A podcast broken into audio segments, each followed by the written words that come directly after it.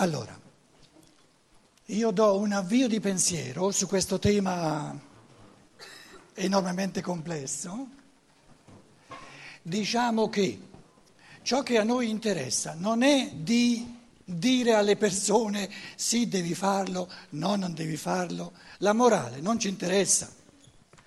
La morale per lo più è un eh, surrogato spurio della conoscenza. Dove c'è conoscenza non c'è bisogno di moraleggiamenti.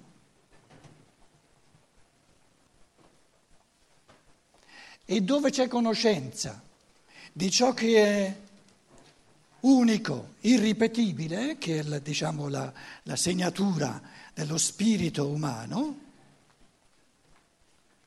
se è vero che il senso dell'evoluzione è una individualizzazione sempre più pronunciata, ciò che è moralmente bene per un individuo è moralmente male per ogni altro. È logico, scusate. Perché se è bene per me, non può essere bene per un essere che è del tutto diverso da me. Quindi il bene o si individualizza sempre di più o andremo sempre peggio, altro che male. Quindi una morale comune è per natura antiquata, anacronistica, non ha futuro. Quindi tutta la, la legislazione, pensieri che ho espresso diverse volte, Tutta la legislazione dovrebbe limitarsi a sancire le azioni che vanno proibite. E basta. E quali azioni vanno proibite? Quelle che ledono la libertà. Tutto il resto è permesso.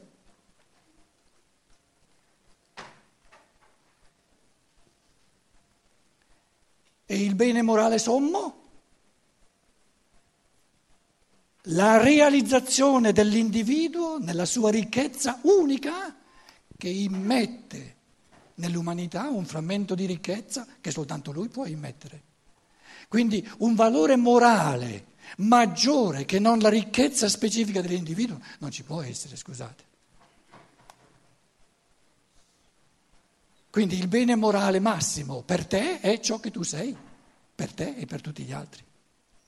Allora, se partiamo, adesso stiamo affrontando la domanda del trapianto di organi, trasfusione di sangue, se partiamo dal presupposto che c'è una individualizzazione sempre più pronunciata, quando è che un trapianto di organi funziona di più e quando è che funziona di meno?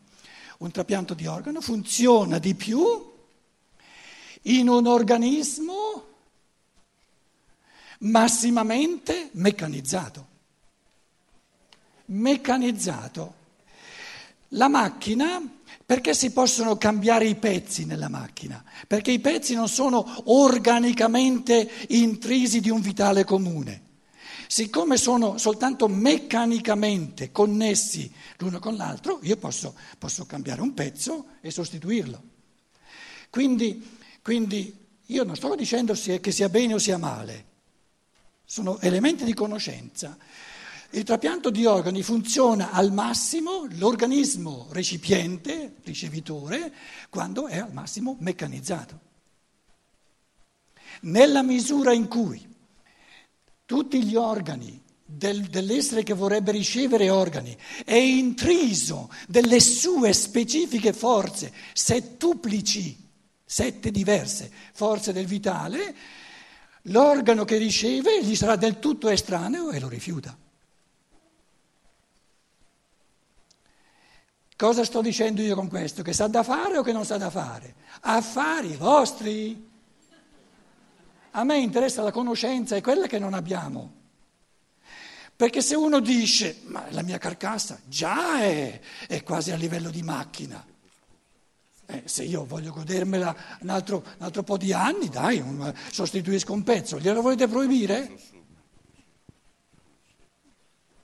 E chi è uno? Eh, la persona B che si permette di proibire alla persona A di fare le cose a modo suo. Abbiamo o non abbiamo libertà? Adesso entriamo nel sangue. Il sangue non è un organo dove io sostituisco il rene, il rene scassato. Tra l'altro ci sono un sacco di persone, cose assurde, eh, nel terzo mondo. Per fare un po' di soldi si fanno tirare fuori un rene che poi fanno pagare eh, eh, un sacco di soldi a chi, a chi i soldi ce li ha. perché dicono ma tanto il rene basta averne uno, non succede nulla. E il sangue?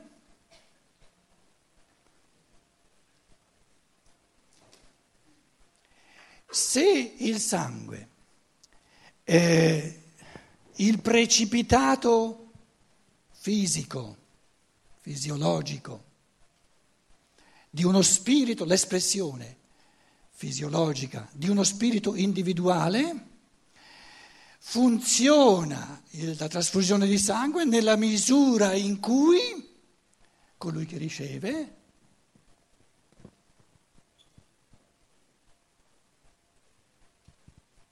ha poche forze dell'io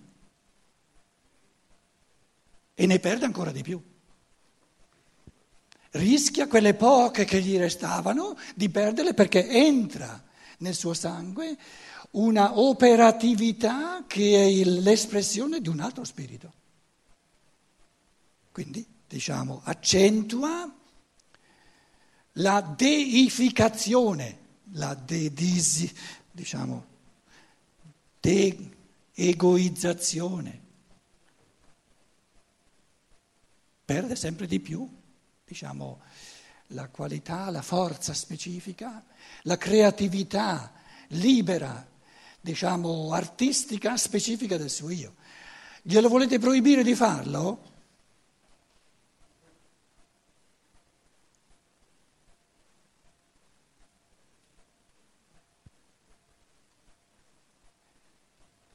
È una lesione della libertà?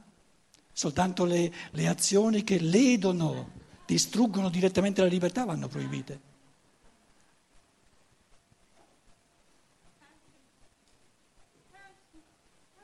Quindi ciò che ci manca è la conoscenza oggettiva delle cose.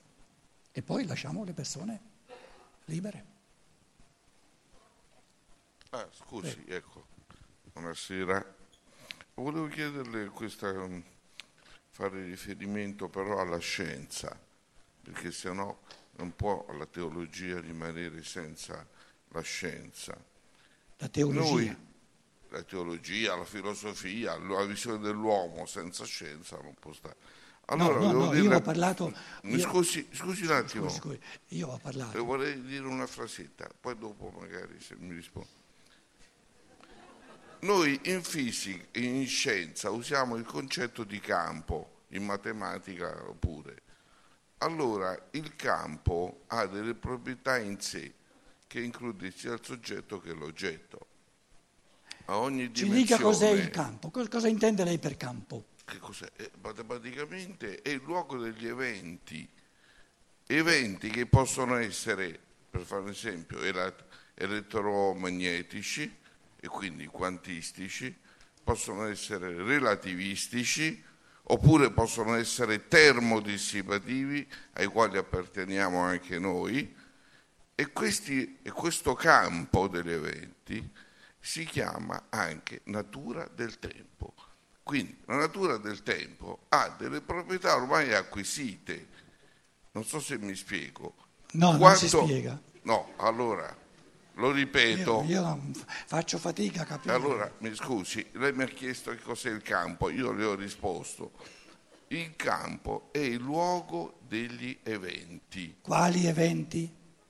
Io l'ho già detto, elettromagnetici, elettro, eh, gravitazionali, termodissipativi e quindi continua. Allora se lei mi fa finire vedrà che poi io ho finito. La domanda è finita, è breve.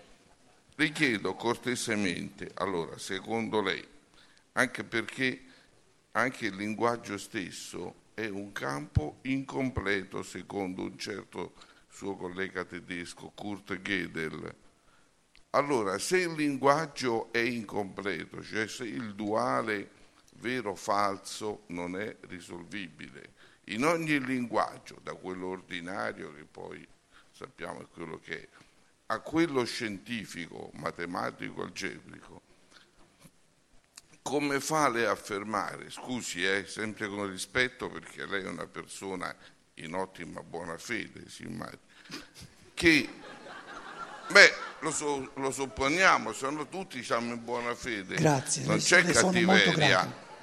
Eh, penso, credo, se no non stiamo qui, andiamo a casa. cioè. Oh, quindi dicevo, se tutto è così incompleto e il teorema ormai è acquisito, è acquisito alla scienza, come dire, come mai noi continuiamo a dare interpretazioni lontane dal linguaggio oppure addirittura a sfidare quello che un altro suo conterraneo ha detto Heisenberg sul principio di indeterminazione, addirittura della materia. Quindi lei lo capisce qual è la questione, che facciamo una confusione in quest'aula che qui economia già sono in brutte acque, facciamo ancora più confusione, non ci si capisce più niente, la gente non sa più qual è la Ma bussola. gliela facciamo fare la seconda Grazie, confer- conferenza o scusi. lo fermiamo? Scusi, scusi e comunque grazie. Comunque, Prego.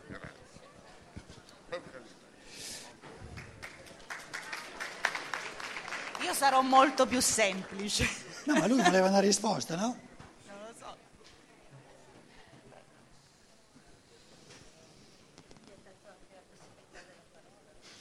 Dunque, anzitutto io devo confessare di aver capito, se tutto va bene, un terzo di quello che lei ha detto. Eh. Il mio comprendonio arriva soltanto fino a lì. Però, secondo me, quello che ci potrebbe aiutare è, nella misura in cui ho capito, lei- adesso parla, eh, diciamo, con tutta un'altra terminologia, quindi non è che ci si capisce di primo acchito. Una domanda fondamentale che io ho posto è questa, al di là del linguaggio, al di là della... Che cosa fa crescere una pianta?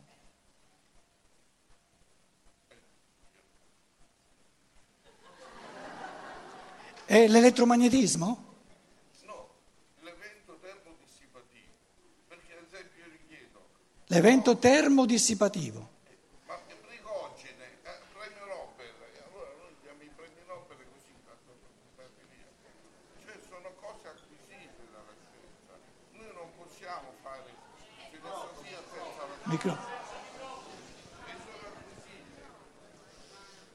La termodissipazione è stata acquisita dalla scienza, scusi caro professore, so che a lei non le piace essere chiamato professore, ma No, non accetto insulti. no, no, vabbè, non è- vabbè, ma qua sono, tutto- qui sono tutti da insultare allora. Questo è pieno di professori qua dentro, tutti insulti allora diciamo. Ma- ecco. Scusi, comunque voglio dire, termodissipativa.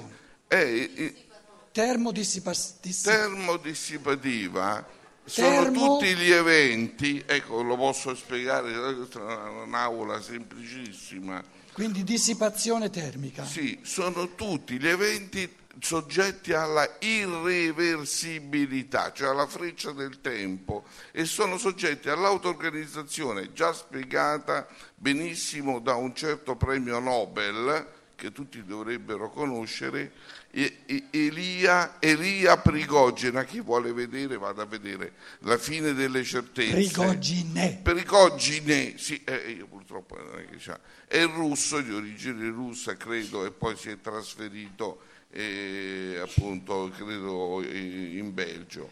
Allora, adesso è, è- è deceduto da poco. Quindi sono questioni acquisite.